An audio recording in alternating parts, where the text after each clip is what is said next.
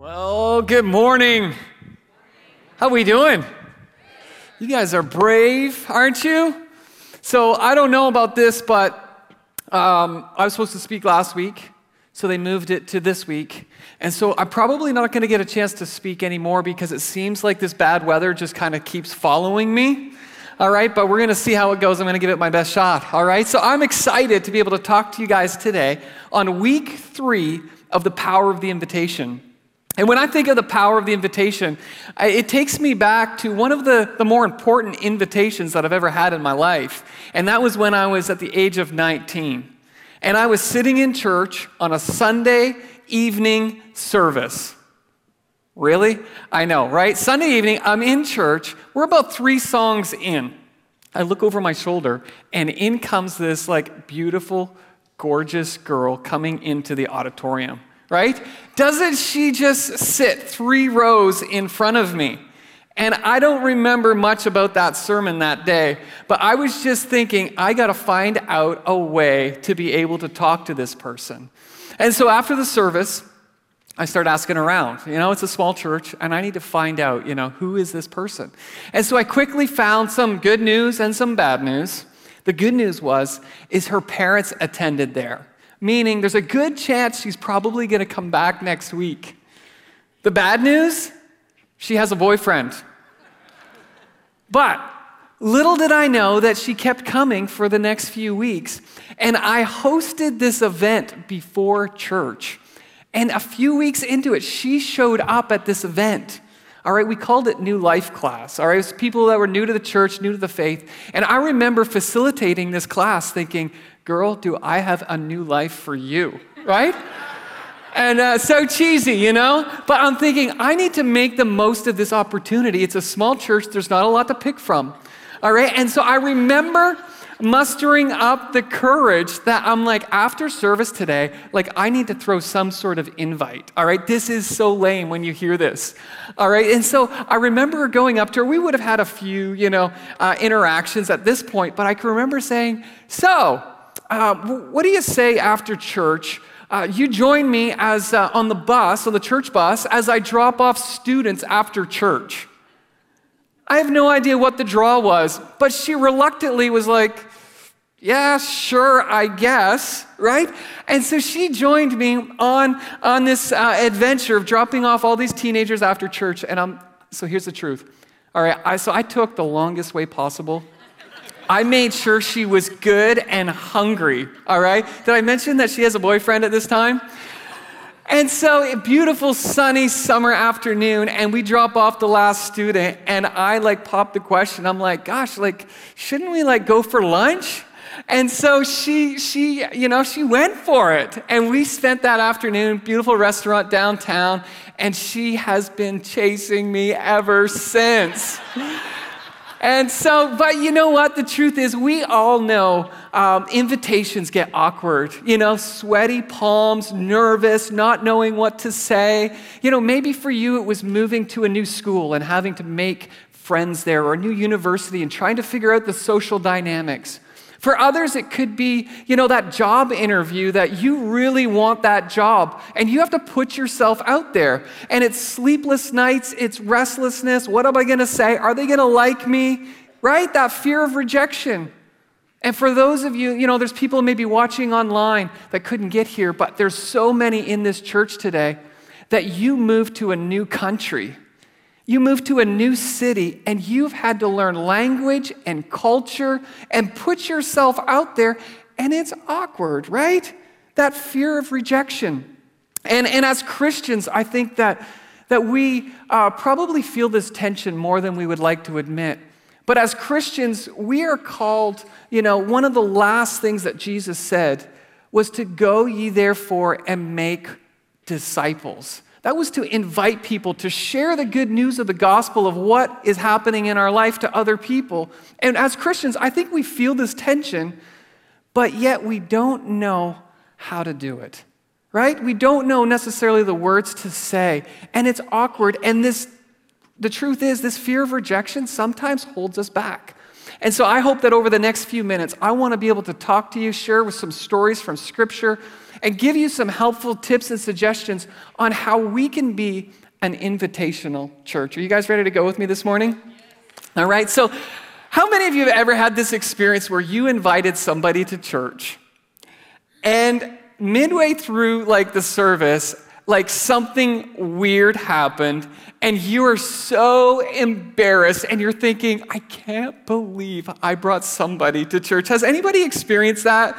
Like, you know, maybe some lady, you know, stood up in the middle of service and thought she'd share her testimony, right? Or maybe the pastor was just kind of off on his message and you're just like cringing in your seat with your best friend or your friend beside you and you're thinking, I wish I never invited them right? That is a true feeling. Well, here at Moncton Wesleyan, I am so thankful that if you were to say, when is the best Sunday to invite somebody to church? Do you know what my answer is? Any Sunday. Because Moncton Wesleyan is an incredible uh, church environment that you can invite somebody, a friend, neighbor, or coworker, any Sunday at all because we put a lot of thought and planning to make sure that it is an environment where people that are new feel welcome. How many people think that is amazing, right? But I know what some of you are thinking. You are thinking, you know what? I am never going to invite somebody to church. That's what some of you are thinking. It's not my personality. I'm an introvert. I'm never going to invite somebody to church. And you know what? Here's the reality. Here is the reality, and you're thinking, can we just get on from this power of the invitation and move on to something else like relationships or something else? No, you got me for the next 15 minutes, so here we go. Here's what's at stake. All right, we are living in a very confusing time where people are facing, eh, you know, record highs of anxiety, depression, right? Fear, worry, you name it. People are confused and I believe that is our responsibility as Christians to be able to share the good news of the gospel, the hope that is on the inside of us today. How many believe that? That that's our responsibility. There is a lot at stake. All right, and I want to look at a verse of scripture found in Second Corinthians 4, chapter 4, verse 4. And I came across it this week. And it says, it says this. It says, Satan is the God of this world. Satan is the God of this world. If we just stop there and we think of, like, why is there a lot of messed up things happen? The answer is that Satan is the God of this world, right? He's in control. Do you know that God is only in control of the people who allow him to be used by him? Does that make sense? That's the only, so it's, it puts a high priority on us that we need to allow God to use us to make a difference in this world because Satan right now is the God of this world. He has blinded the minds of those who don't believe. You want to know what's at stake? It's our responsibility as Christians to be able to reach people who their minds have been blinded to the good news of the gospel. They are unable to see the glorious light of the good news. They don't understand the message. It's our responsibility. God, I believe, has placed us, positioned us here with influence to be able to bring the light, the message of hope, peace, joy, you know, goodness to people's lives that their minds are blinded to, to what God has for them. How many think that's an important role? Right? And so, you know what? We need to know you need to know today that your invitation, your invitation could save a marriage. Your invitation today could rescue that dysfunctional family that is breaking apart. Your invitation today could help that single parent that is so alone and is looking for hope. Your invitation could change her or his life. You know, that young person that's looking for direction. You know, what is the next step in their future? Your invitation could change the trajectory of their life. I don't know about you, but that makes me kind of get excited to be able to have a front row seat to the life change that could happen in somebody's life. And so, um, you know what? It, we have to face this reality that each one of you are here today because somebody invited you. It may have been a billboard, it could have been an Instagram post, it could have been a friend, neighbor, coworker, but the reality is you would not be here today if somebody didn't invite you. It could have been 4 days ago, 4 months ago, some of you it's 40 years ago, but no matter what, you are here because of an invitation. And so there is a lot at stake today. Would you believe that? That as a church, that we are called to be inviters and bring people to Jesus. And so my question is to you is how long has it been since you've invited somebody to church or alpha or something along that line? How long has it been? Can I tell you that when we become inviters, life gets so exciting. I love being able to invite people and talk to people about, you know, what God has done in my life and what I'm passionate and what I'm excited about. And when we stop inviting, when we stop inviting, then we come to church and we're talking about the color of the carpet and we're talking about the lights and the coffee doesn't taste good and all those different things, right? But when you are inviting and you are bringing somebody, I just seen Jenna Can just in the, in, the, in the atrium just a few minutes ago, and great big high five and big smile. You know what? She is so excited. You know, as we celebrated, you know, Jessica Lewis getting baptized today, she had a part in that. She invited her, and she is so thrilled. And so if you are not excited and passionate about your faith, you know what? I want to encourage you to become an inviter. We're going to talk about what that looks like. And I want to, I want to look at a verse of scripture found in Mark chapter 2. All right, Mark chapter 2, verse 1 through 12.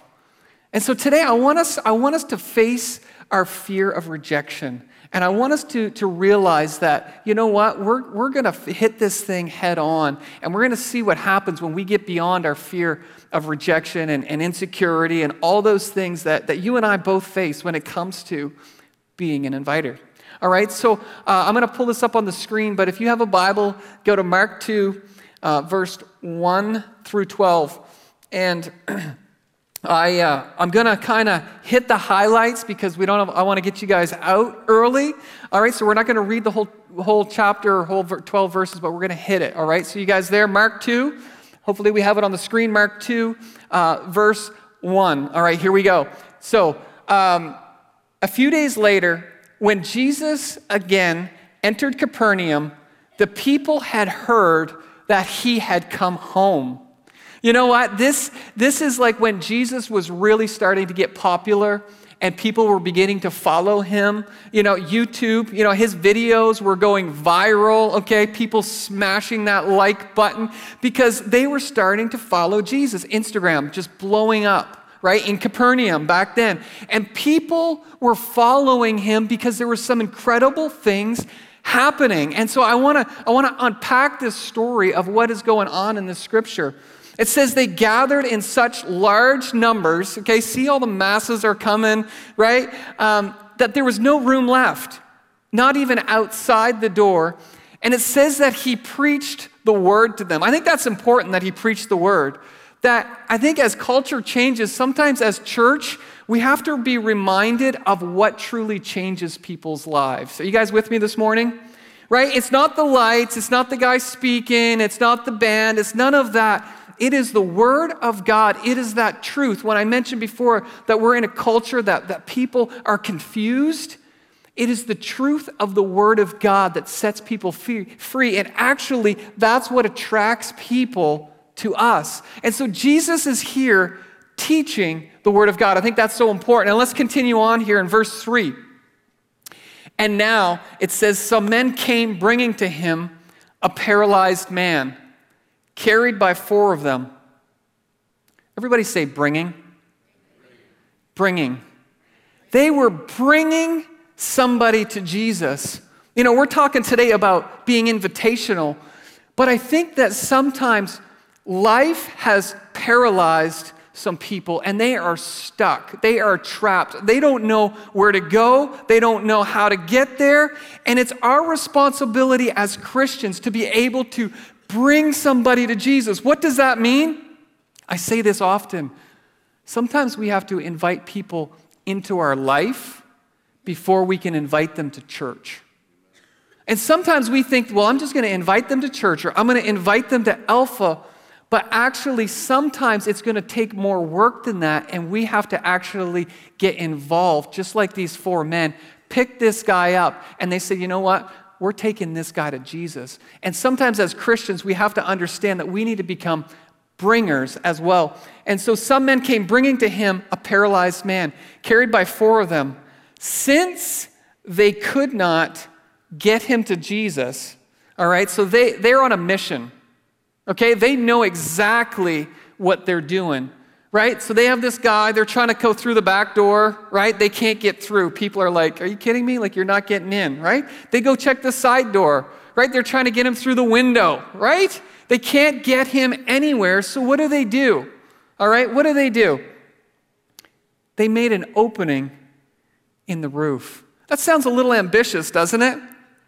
Well, I got to be honest, I got to take a time out here. So, when, when we were kids, uh, we had so much fun growing up. Uh, and my mom's probably watched it online, so she's going to laugh at this. But we would distract her and we would get her to go down in the basement and like clean something or do something. We'd make a mess or whatever. And then we would open up the window upstairs and we would get up onto the roof. And we could get up onto one level and get up onto the next level of the roof. All right? And we had this, this backyard swimming pool, four feet deep. And, and we figured out that if you ran fast enough and jumped at just the right point off of the roof, we could actually jump over the deck and land in the swimming pool. wow, I was like thinking about that as I was reading this verse. I'm thinking, we were crazy, you know? I don't know which one of us three brothers were the first to do it, but I kind of have a good idea. Anyway, these guys are crazy. They're on the roof. Like, think about it.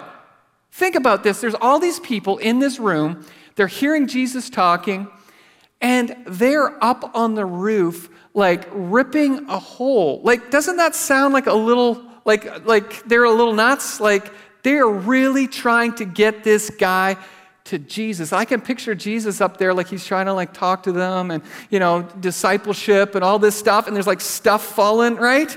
And he's like looking up. And these guys refuse to stop because they want to get people to Jesus. I think this is brilliant. And so they, they, they began to dig through.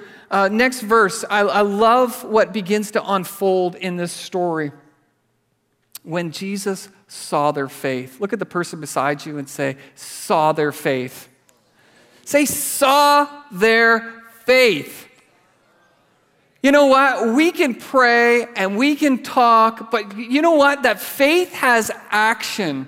There is a, a, point that needs to change in our life where we actually do something other than just talk about it. Come on, somebody, right? They, these guys were ambitious. They're on the roof. They didn't care what people thought. They were wrecking stuff. It wasn't their roof. And they didn't care because they wanted to do whatever they could to get their friend to Jesus. I wonder what Christian, Christianity would look like if we had that faith where we said, I don't care. All right? And so they get him to Jesus, to the paralyzed man, and Jesus says, Son, so they lower him down. Jesus looks at him and says, Son, your sins are forgiven. And I want you to just go to this next verse because the narrative is going to kind of change here. And it says, Now some teachers of the law were sitting there thinking to themselves. Now, I want you to understand who these teachers of the law are.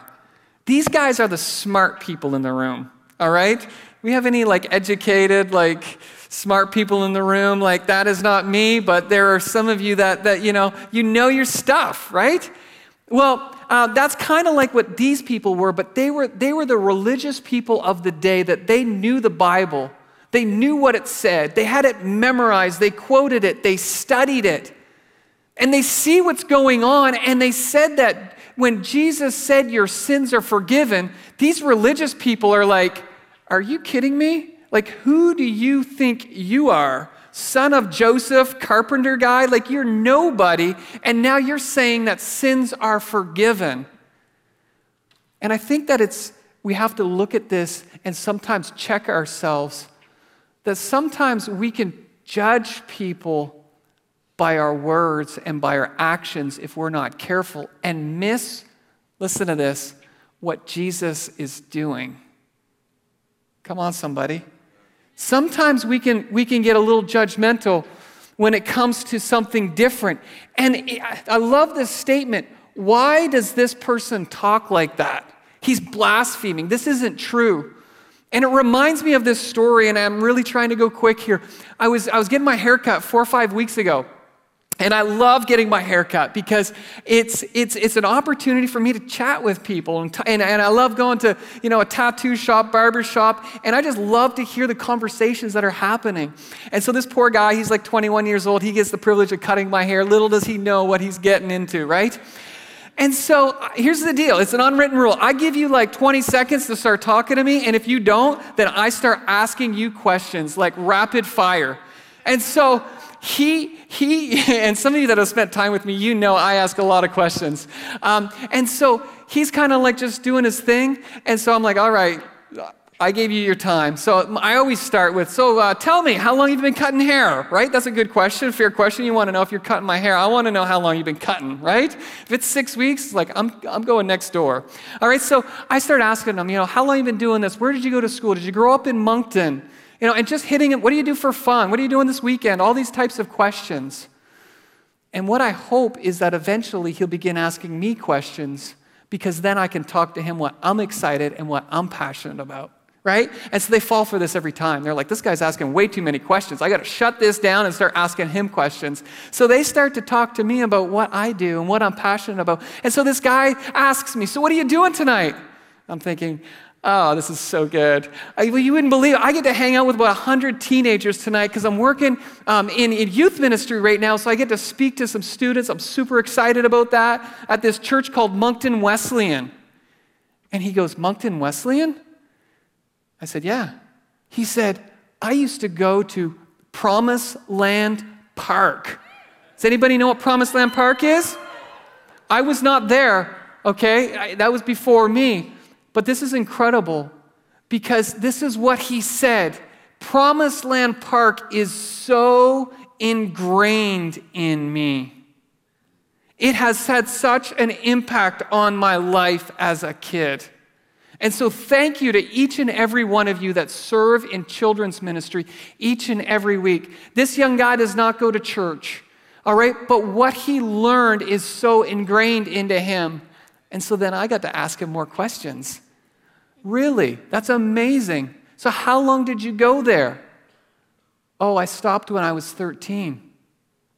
Oh, my goodness, really? So, so could you tell me maybe why people stop going to church? Remember, we're talking about this verse right here and how we can easily judge people. And here is this, this young guy telling me, I think the church has to be careful in how they respond to people or, how, or who they receive into their church or who they allow go to their church. And so we begin to have a conversation of how he didn't feel like he belonged after a while because of the lifestyle that he was choosing to live. And I think it's so important that as a church, we are, need to be careful. Here's what I've learned communication, communication is 53% body language.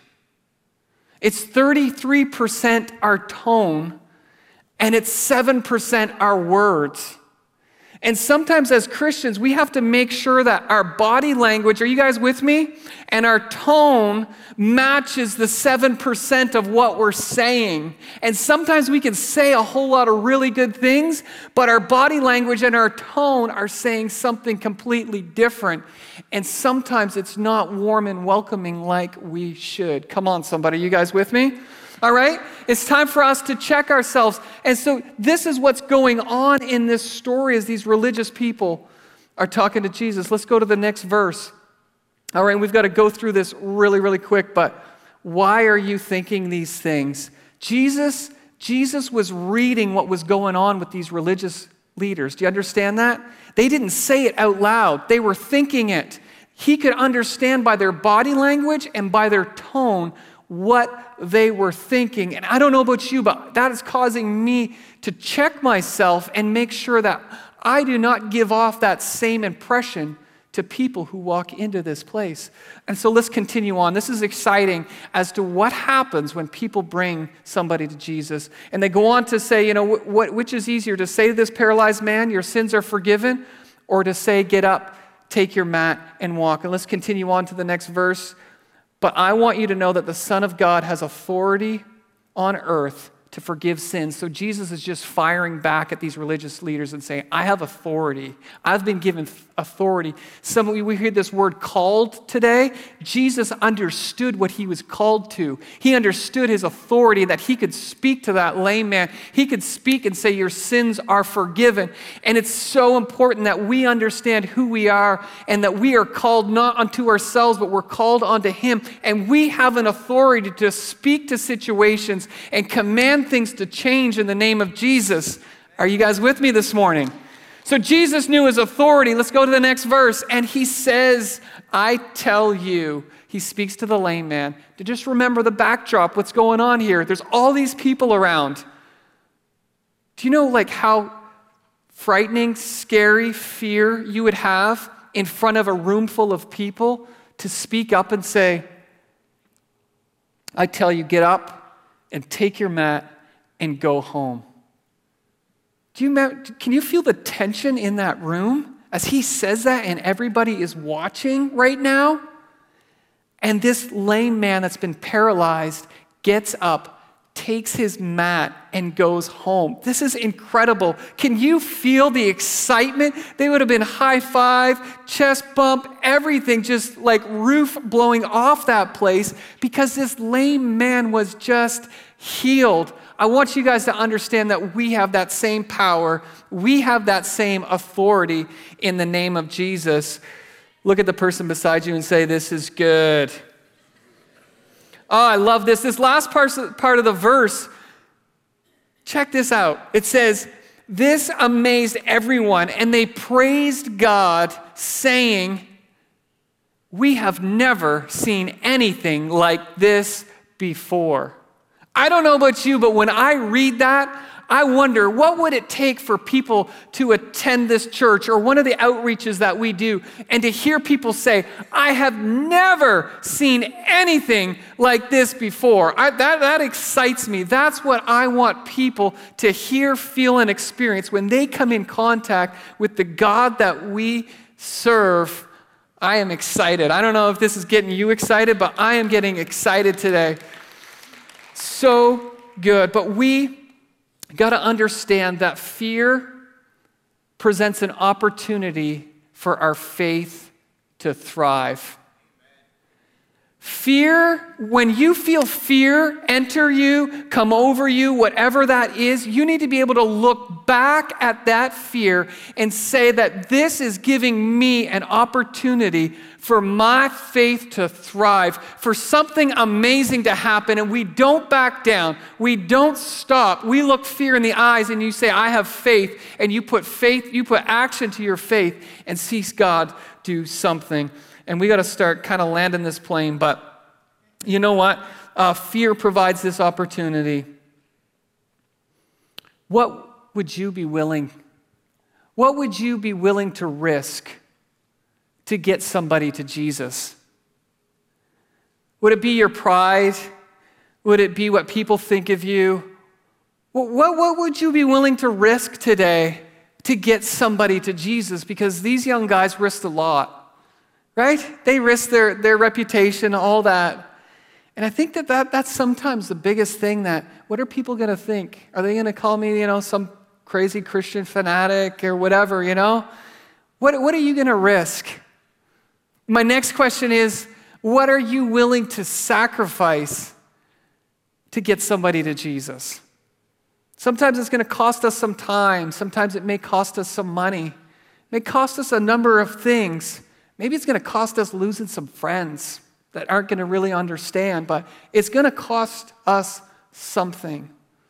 But what are you willing to sacrifice today? I want us to think about this.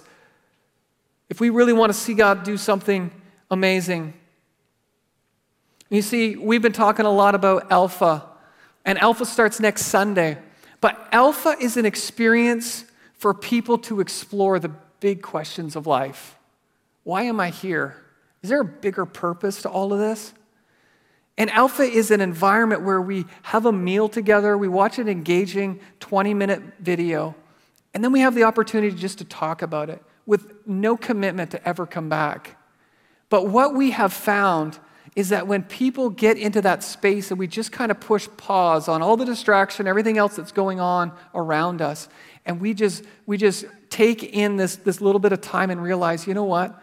There's some more important things than my career and, and chasing money and chasing whatever it is that you're chasing to realize that life isn't forever. And it causes people to evaluate what's important. And as the weeks go on in Alpha, it's amazing the transformation. And, and again, just going back to our baptisms, uh, I remember Jess, Jessica Lewis, when she showed up a year ago uh, at Alpha, all by herself. No one else was there. And I remember being there that Wednesday night. And it's just incredible the life change that has happened um, over the last 12 months. But what would you be willing to risk? What would you be willing to sacrifice? And, and we don't have time uh, today, but I had a, a video that I wanted to show you because I think that sometimes we can look at stories in Scripture and we think, oh, well, that, that was back then when Jesus was there, and that doesn't happen anymore. But what I'll do is I'm going to share this video on, on, my face, on my social media feeds, and, and maybe the church can too, and you can watch this. But this is a group of students in Pincher Creek, Alberta, that began uh, getting serious and putting faith to what they believed and inviting their friends to this thing called Alpha. And they watch, as you watch this video, you will see as they talked about bringing their friends to Alpha and then what we see here happen in this story, those teenagers begin experiencing in, in incredible healings. God started to physically heal different things that they had problems with in that alpha class.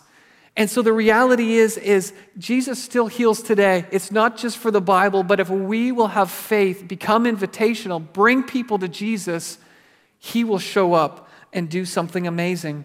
And so I want to leave you guys um, if you're saying, you know what, I'm new to this thing, I'm not sure how to invite people, or maybe you, you aren't and you're just like, I, you know, how does an invitation, what does an invitation look like? I want to leave you guys with, with just a few tips, few suggestions on how do we invite. Is that fair? Like, we can't just talk about inviting and then be like, well, he didn't even tell me how to do this, right? And so, number one, okay, when it, be, when it comes to inviting somebody, it starts with prayer. It starts with prayer. And so, three weeks ago, we gave you prayer cards that were on every seat. And these prayer cards were designed for you to be able to take a card and write three people that you were going to invite to Alpha. And on the back of that card, it had Luke 11:02, which means, Thy kingdom come, thy will be done. That's what that, that verse is. And we ask that you would take it serious enough that you would make it a priority. Remember, set a reminder on your phone. Remember, I did that last week, Siri, set a reminder, 1102. And at 1102, you would just stop and pray for those three people, or pray, God, I, I pray that your kingdom would come on this earth, God, in this city, in this church, as it is in heaven. And so it starts by prayer. You know what, that scripture that I, that I read about our eyes being blinded, right? what happens is prayer begins to open people's eyes and opens the conversation. When we begin to pray consistent and specific prayers, listen to me, then things begin to change. And it's amazing how opportunities, I've had more opportunities in the last few weeks to talk to people about church, and, and it has nothing to do with the role that I play here, but just conversations. So it starts by prayer. So if you're serious about inviting, start praying, make it consistent, make it specific, and start praying for people. All right? Number two, this is, I love this part, right? Be excited. How many of you guys have ever bought something that you couldn't afford and didn't need, but the guy was so passionate about his product? How many? Come on. I know you're out there. We've all done it. We've done things that we would have never done but they were so excited. And I think that as Christians, we need to have that same excitement. We are, we are living for the greatest cause that you could ever live for, but yet we'll get more excited about our hockey team, right? right? But this is amazing. It's worth being excited for. And the, the fun thing is, is people will be drawn to you. It's like an energy. I got to share you this, this quick, quick story. So the other day, I was coming to church on a Sunday morning, and I always park at the back of the parking lot so that I can give all of our guests and, and volunteers the best parking. So I park at the back. And I noticed that, that Carolyn Corey, I don't know if she's here, I think I've seen her, but she parked, she got there just a little bit before me. She's walking into the, the, the she's headed toward the, towards the church, but she's at the back of the parking lot. And so I get out of my car, grab my bags, and I'm thinking, I am going to beat her there. And so I start off in a full out sprint trying to catch her. And I yell, I'm like, Carolyn, I am going to beat you to the door. Carolyn is one of our younger uh, ladies here at the church. She's just probably over, you know, 65 or so. And so she doesn't she begin to run in a full sprint? She has heel, high heel boots on, this tall. We are both sprinting across the parking lot at about 7:10 a.m. in the morning. And I'm thinking, oh my gosh, if she trips and falls, I am in so much trouble. And so I broke stride. But I share that story to say this that when we are excited and passionate about things, people will follow, people will pay attention. It'll change the environment that we are around. How many people want an exciting life, right? Be an inviter, be a bringer. And number three, intentionality. We need to be intentional when it comes to being invitational. And so an invitation could come in different ways, but Catch this invitations often will come to people that we know or people that are around us. Opportunities will come to us. Other ways op- these will come is by when we take those invite cards that are on your seat and you put them in your pocket and you go about your daily activities and daily routines. As I was at the hockey rink waiting for my kids to, to get get their gear or whatever, and we're sitting, we're standing in the hockey rink, and I'm talking to this hockey mom, and we're just having a normal conversation. I put my hand in my pocket, and I feel that invitation card, and as soon as I do, I just felt this reminder I need to invite her to Alpha. And so I did, and we talked about it. And so invitations will come through relationship, they will come through just these, these just prompts that will come to us. But he, I want to leave you these three cues, these not cues, when you're in a conversation and somebody says this things are not going well. When you hear those words, you need to know this is an opportunity for me to be able to talk about the hope that is in you and what's God, what God has done in your life in a way that makes sense to them. You'll hear people say, I'm not prepared for this. And you'll be able to have an opportunity when people say that to say, you know what? I want to share a story with you of how I felt similar to that in my life. And here's how God helped me. Another not that you need to be uh, listening for is I'm not from here. And again, I don't know if Kiku Vaswani is here today, but he works for an organization here in the city where he meets so many people that are moving to Moncton. And he has probably brought over 100 people here in the last year and a half because he's listening to that phrase, I'm not from here. And he is so excited to be able to tell them about the church that he's a part of and how it has helped him. So let's recap these three suggestions on how to invite. Number one is what? Number one is what? Pray. Start praying. Number two, excitement. You guys sound excited. Can we say that again? Say excitement. excitement.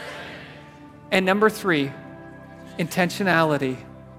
Can I ask that you guys would stand with me? And I'd ask that you would take that prayer card out of, your, out of the seat in front of you. And I want you to take those prayer cards with you. These are so important. So important. Because I believe, and I'm praying, and our staff is praying, that God is going to give you opportunities over this next week to invite somebody and not just invite them, but be a bringer to Alpha. I want to tell you today that there is no limit to God's power. The only limit is in what we can believe Him for and what we are willing to do about it. There's no limit to what God can do. And so I'm just going to ask if you would take that prayer card with, with you right now, put it in your hand. I'm going to ask you to just raise it up right now, and I want to pray over you. And I, I want to pray that, that God begins to change the culture in our church where we are so invitational and we see the excitement. We're going we're going to baptize people in the next months ahead that you have invited and brought to church or Alpha. And I can't wait to share those stories. But let's, let's hold those cards up, and I want to pray over you. God, I thank you for this day. God, there's people watching online, and there's people that have made the, the, the, journey here in the snow. And I've had so much anticipation to be able to share uh, this message on the power of the invitation, God, that I pray that it will be so much bigger than, than a, a 30 minute talk. But God, I pray that it would, it would just, it would continue to speak to us for the rest of our life on the power of the invitation and the transformation that can happen in someone's life when we get beyond the fear of rejection and the fear of being uncomfortable. And I pray that we would be reminded that there is no limit to your power but the only limit is in what we believe and what we are willing to do. And I believe that this church is willing to believe you, God, for big things. And I believe that this church is already and will continue to do what we need to do to lead this city to Jesus. We pray this in your name. Everybody said, Amen. Amen.